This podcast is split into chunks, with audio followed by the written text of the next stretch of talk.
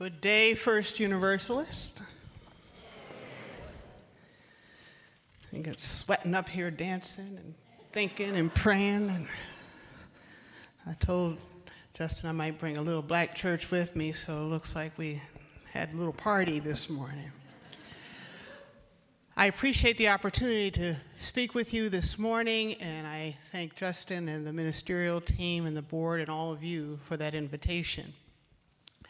Six months ago, I, I moved to Minneapolis, and um, I love what this move has done. I was a fan of Garrison Keillor for years, and I was always this little anomaly, this black person driving through the hood with my windows down, listening to Garrison Keillor. and I pull up to the corner, and brothers look at me like, What the hell? What? I said, You should check it out. Brother can preach. A lot of things um, are going to happen. It's uh, coming to Minneapolis has given me new energy and a, a, new consciousness and a new awareness of who and what I might become in this amazing, beautiful, complex state. I hadn't moved in 26 years, and I'm looking forward to the yet another incarnation of self I received a gift from my partner last week a very large hat, a large furry hat with wings and hats. and this furry hat is for me to wear, I guess, when I go deer hunting or other such things. But I'm very interested in uh, that, that ice house thing. So I'm thinking about how to really how to pimp that out and really have a great ice house out there. So. It'll happen, Justin. It's a possibility, you know. I love what is becoming to me, what is becoming of me since I've moved here six months ago. My, my notions of time and space have changed also dramatically.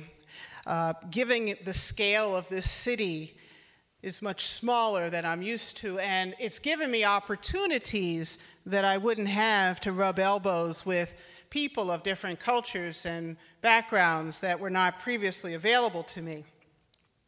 Since I moved to Minneapolis six months ago, my body and my family, my family, can have a sense of place that is much less constricted confined or controlled or coded as we were in our previous city.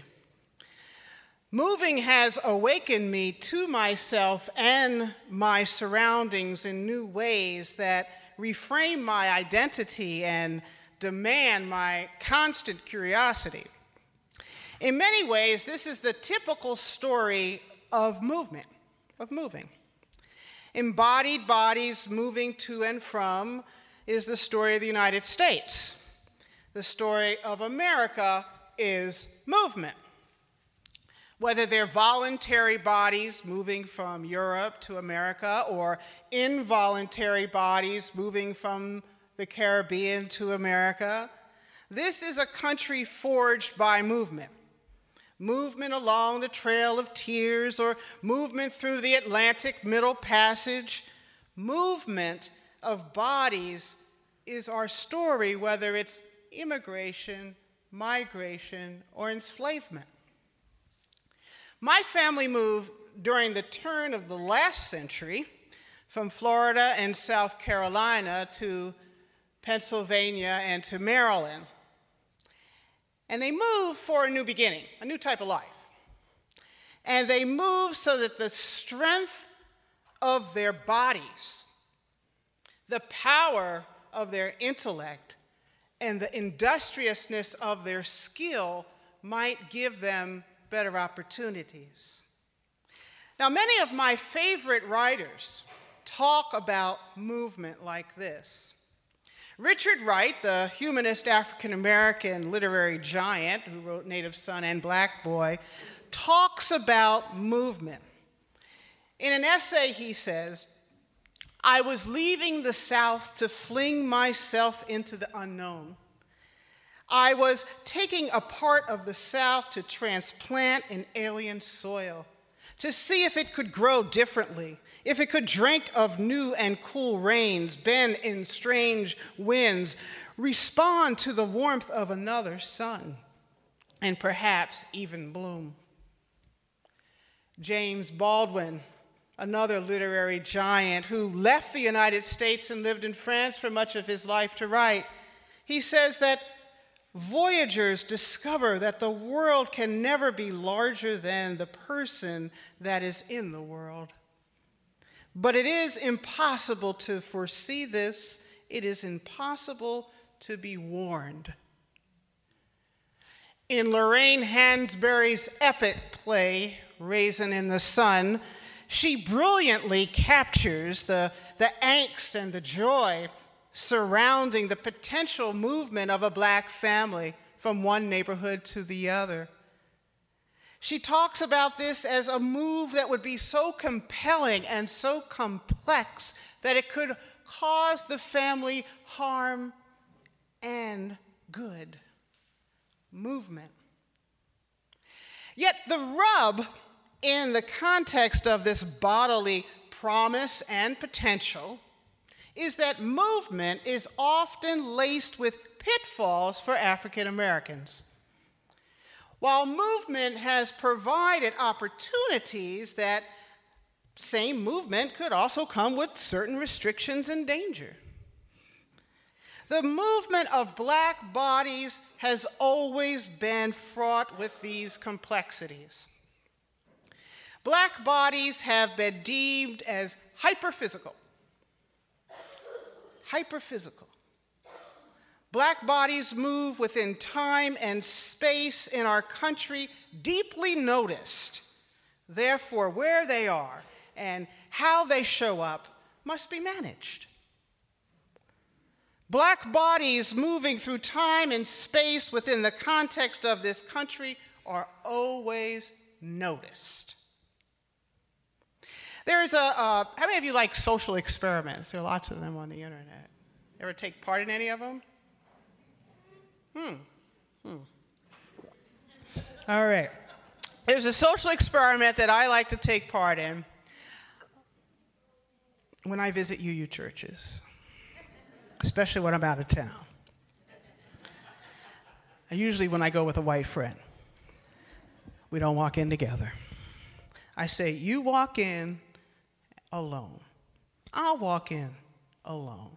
Then we make a friendly wager as to who will get greeted by how many people and how much of a time limit. I usually win the wager because my black body is deeply noticed. Hers is not. Mine is deeply noticed. My presence sets off almost like those alarms that go off in your house, like when you walk up to a door in a cabin and the bright lights come on, all of a sudden you see who's at the door. My body, my presence sets off triggers and sensors and all kinds of alarms that are deeply rooted in the movement of my body in the context of time and space in these churches. Often it's very entertaining. Now, many would say that since a black body occupies the White House with his black wife and his black children and his black mother in law and various black friends that come to barbecue, that we have resolved this since the post racial age is upon us. The post racial age is here. But, friends, here is my dilemma. While we have moved forward in many, many ways, no doubt, we have done so without challenging, however, the lexicon or the grammar or the language of our conversation about race. In many ways, our public conversations are still laced with and embedded by and hamstrung by ideological perceptions that are centuries old. The fundamental ways that black bodies are perceived have not been troubled by this so called post racial progress. We cannot forget, however, about those ideological dangers and fears. We cannot forget about those elements of our collective life. We cannot forget that they continue to matter. Now, our realities in this country and at this very moment, I believe, are outlined in two extreme poles that can be illustrated by the hauntingly beautiful melodic sound of Nina Simone. Anybody know Nina Simone? Okay, okay. Old folks, all right. Boomers, boomers! she just wonderfully presents this in two songs one written in 1964 and the other written in 1968. Now, her original language should be remembered because it expresses the angst and the anger and the uncertainty that motivated this deep animosity that she had about how black bodies are perceived and treated in the United States. And the lyrics remind us of one of these poles. In 64, she says at the end of this famous song, You do not have to live next to me, just give me equality. Everybody knows about Mississippi. Everybody knows about Alabama. Goddamn Mississippi. That's one pole. But in 1968, she represents the other pole in a lyric of hopefulness. Now, in 1968, I was 10 years old. I had just gotten an afro. I had a beret, a leather jacket. I thought I was Huey Newton. and Martin Luther King and Sojourner Truth all rolled up into one. And I would pick out my little afro every day singing this lyric from Nina Simone. To be young, gifted, and black, we must begin to tell our story. There's a world waiting for me, and it's the quest that's just begun every day. I'm ready now. We, black bodies, exist between these two realities, these two poles, these two songs, these two lyrics, these two four year gaps in Nina Simone's legacy of her lyrics. We live between this deep pessimism about this country's ability to move forward and this amazing aesthetic of optimism and the beauty and the power and the potentiality of blackness. We move between these poles. I move between these poles every single day of my life, and sometimes I am exhausted moving back and forth when much is not really changing. I remember when, when all of the sudden, during the Trayvon Martin case, all of these black bodies, intellectual black bodies, Cornel West, Michael Eric Dyson, et cetera, et cetera, entertainers, politicians, activists, everybody was putting on a hoodie and going on TV. I even did it one day. I went to my CPE class with a hoodie on to express the solidarity with Trayvon Martin.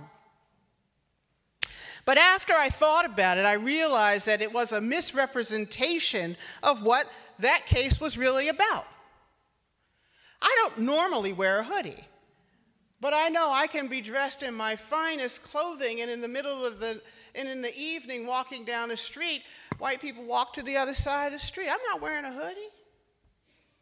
I don't wear a hoodie, but there are times that I am on the elevator at work and people are pushing themselves up against the control panel for fear of contact with me.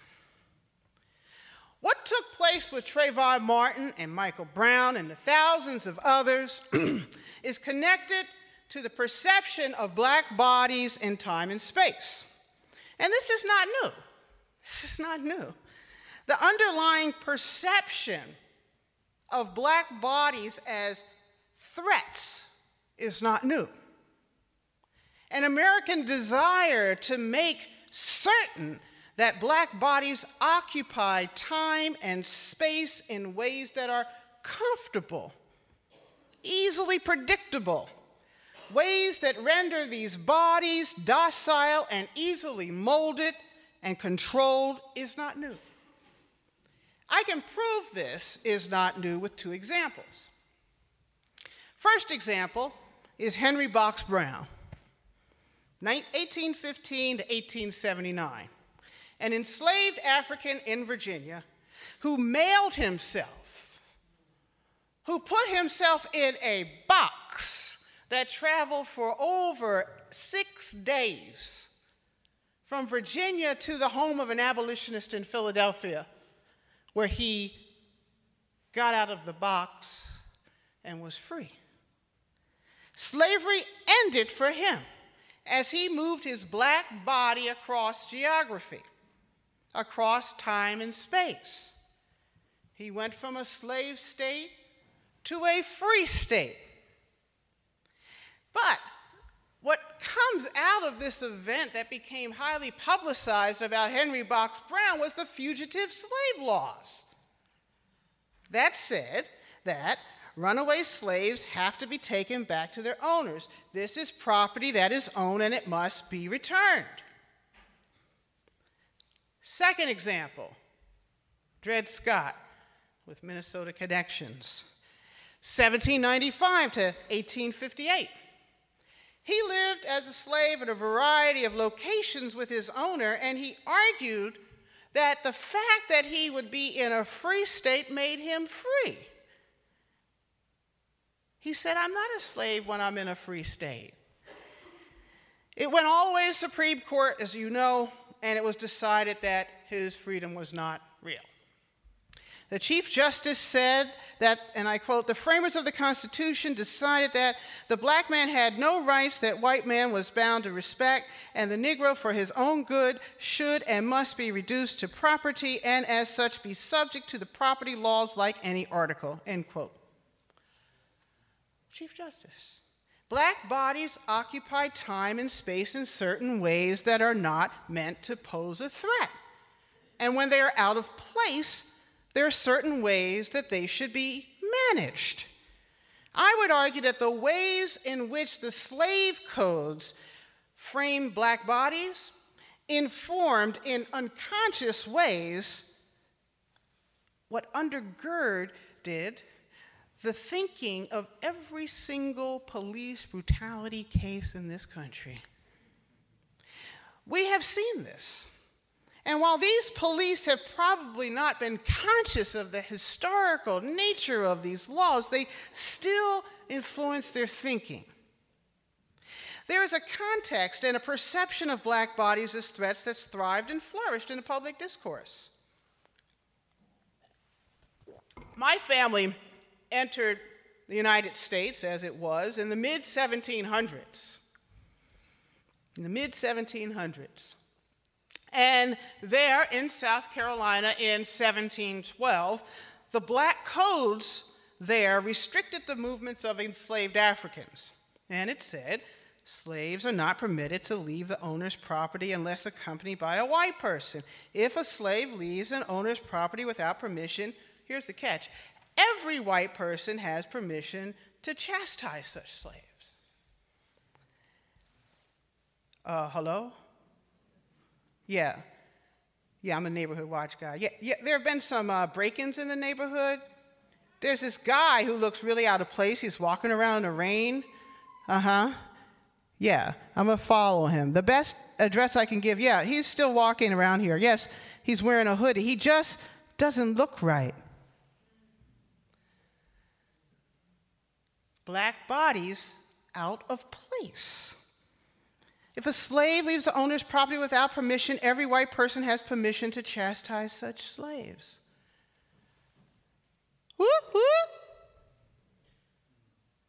Can you pull over, step out of the car, please? Where are you going? Is this your car? License and registration. Do you know someone who lives around here? What are you doing in this neighborhood? Are you sure you're in the right place? If a slave leaves an owner's property without permission, every white person has permission to chastise such slaves. Unconsciously policing black bodies out of place, managing them. Now, as a religious humanist and a cultural Christian and a lover of people and a lover of humanity, I always thought that my fellow Unitarian Universalists in particular might be in a great position to wrestle with these issues in fundamentally helpful and thoughtful ways. After all, we're rationally spirited people who have high aspirations for the human potential, for us to act and behave ethically. But too often, I hear this uh, Karen, when I, I see you, I, I don't see a black person. I just see a human being. I don't see race. Traditional ways of identifying black bodies in the United States makes them hypervisible. They are always identified, needing to be monitored. Karen, but when I see you, I don't, I don't see color. I, I, I just see a person, a human being. Now, I understand the intent behind that comment. I've understood it all my life. I smile usually. Not in wave, boys, just not in wave. But I understand that there's a certain naivete about that comment and that suggestion that you not see. But this kind of comment creates an ethical posture towards the world that renders me invisible. This challenge is not to get rid of difference, not to act like it doesn't exist, but to embrace the reality that the integrity of life comes in a variety of colors, cultures, and contours. When I see you, Karen, I don't see a black person, I see a human being. We render it invisible and this is the challenge to humanists and universalists and Christians and Jews and Muslims. It's a challenge to the entire world. How do we do things differently? How do we think about ethics differently? How do we struggle for the integrity of life? How do we do this in a world that has been marred and marked by failure? complete failure. Now, do we move through the world recognizing that our efforts come up short? If we do, how do we maintain integrity of life with a reasonable optimism? A reasonable optimism with this horrific history. How can we recognize but not be crippled by the potential for failure? recognize but not be crippled by the potential for failure. This ethical posture requires the embodied bodies are going to be understood and perceived in many ways, and they're not always going to be reasonable. There is nothing reasonable about the lynching of my grandfather's best friend while he's hiding in the bushes watching his best friend be lynched because it was extra if he caught a black man coming back from World War I with a uniform on to lynch him. It wasn't reasonable for him to tell me that story about his return to America from France. It is not reasonable. It is not reasonable to think about the lynchings of black circus workers in Duluth, Minnesota. Nothing reasonable about these forms of violence. So, how do we move through the world when bodies are treated in not always the most humane and reasonable manner? How do we do it? How do we move with the knowledge that there's almost an ontological imprint of suspicion about some bodies and not others? An ontological imprint of suspicion.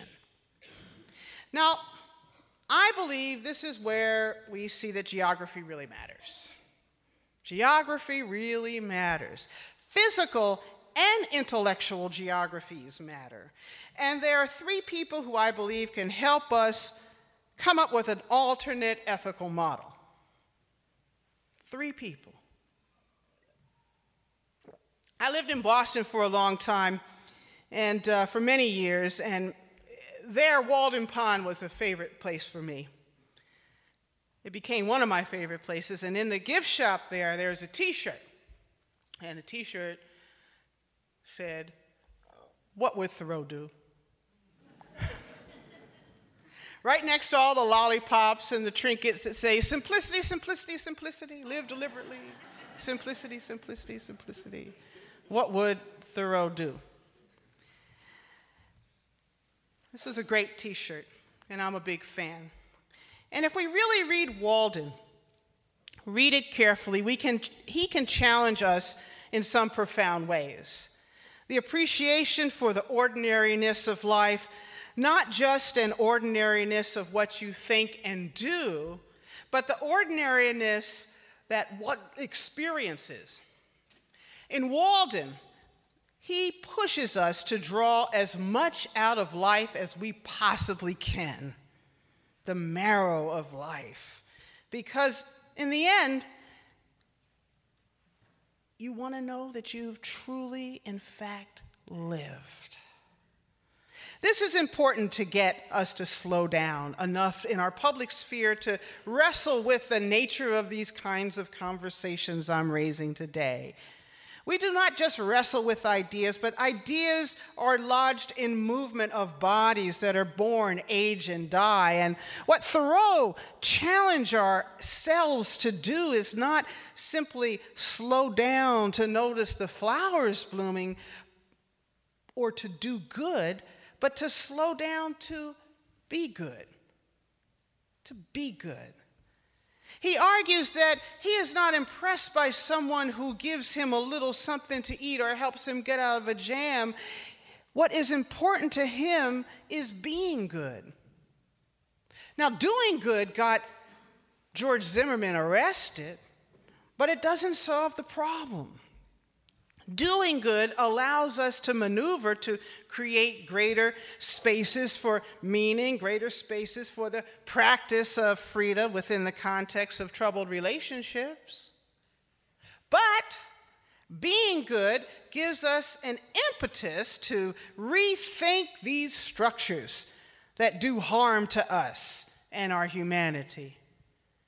Being good makes us use imaginative constructs to maneuver in the world and allows us to think outside the box to the world of what ifs. I'm a people of what ifs. I'm a descendant of what ifs and how cans. This is what Thoreau pushes us to do. Don't simply do good, be good. It's so much more significant and challenging. Now, the second person that I think can help us also lived in Massachusetts for some time, and that, as you heard earlier, was the great humanist Frederick Douglass. Of particular interest to me in his narrative, which many of you read in middle school, and if you haven't, go back and read it again. Of particular interest to me is the conversation that he has with the overseer named Covey. Covey was a specialist in breaking people. He was a specialist in breaking down Africans who still had a spirit of their humanity. And owners sent people, especially to Covey, to break them, and Douglass was sent. He had a reputation for helping people comply. He wanted Douglass to know that he is not only a slave in name, but also a slave in being, and that was his goal. In his autobiography, he talks about this. He says that this belittling and degradation every minute of the day, day in and day out, was starting to wear on him. He was reaching a point with his body, mind, and spirit that he was starting to think about himself as a slave. Covey was winning until one episode that took place in the barn. You know, stuff happens in barns. Got real in the barn. Frederick Douglass turned around and grabbed that whip, and despite the pure physical and emotional power that Covey had on him, he struck out and claimed his humanity and determined under what circumstances at least he would die. he decides he's going to fight. He's going to fight back. And whatever comes, comes, but he's going to be the determinant of his future.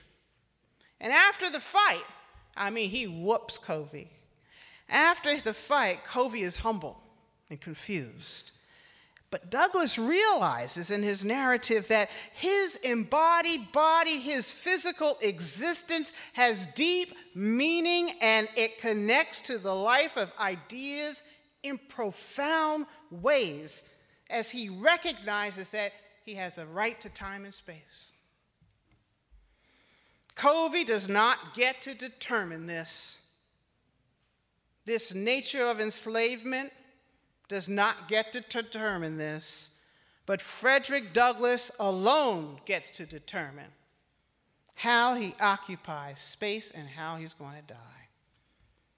Now, the same lesson hits home with the final person I want to lift up this morning, and that is with Harriet Tubman. More than anyone, she understood the significance of geography.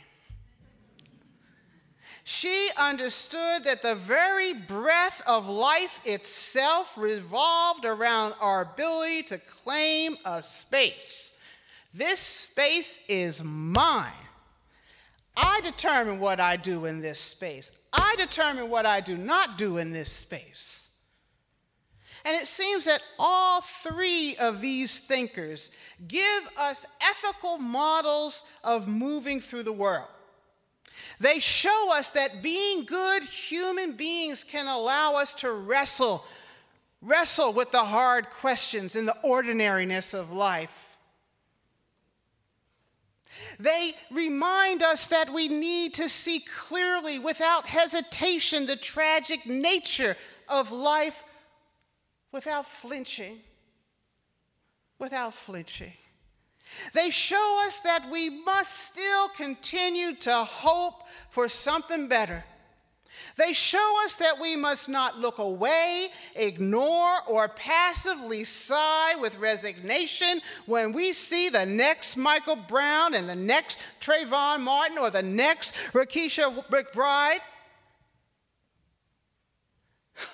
I have no interest investing my energy or worrying about what happens to those who have picnics at lynchings, or the Coveys who beat human spirits, or the Zimmermans or the Wilsons that kill black bodies. Instead, we must determine to be good and fight back with our humanity laid bare in uncompromising ethical postures as we honor those whose lives have been lost and whose lives will continue to be lost because our country is not everything that it ought to be.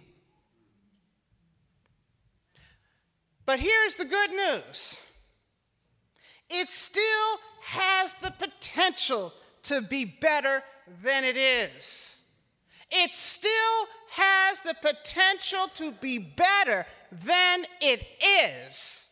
It still has the potential to be more than what we are individually. It has potential to be more because we must approach these opportunities to lay our humanity bare with a high degree of humility and compassion so that we can recognize that our lives are fraught with, fraught with great opportunities for human flourishing. Harriet Tubman understood flourishing. Thoreau understood. Douglass understood. human flourishing is possible if we lay our humanity bare, bare and true. We, like Harriet Tubman, must wrestle against the geography of fear and intellectual captivity because it does us deep harm and danger. We, like Frederick Douglass, must turn around and grab that whip of oppression and put hopelessness in its place. We together must remain alert, engaged, and ready to do what we need to do to transcend and transform how black bodies are perceived as they move through the time and space of this America that we are compelled to still create. Thank you.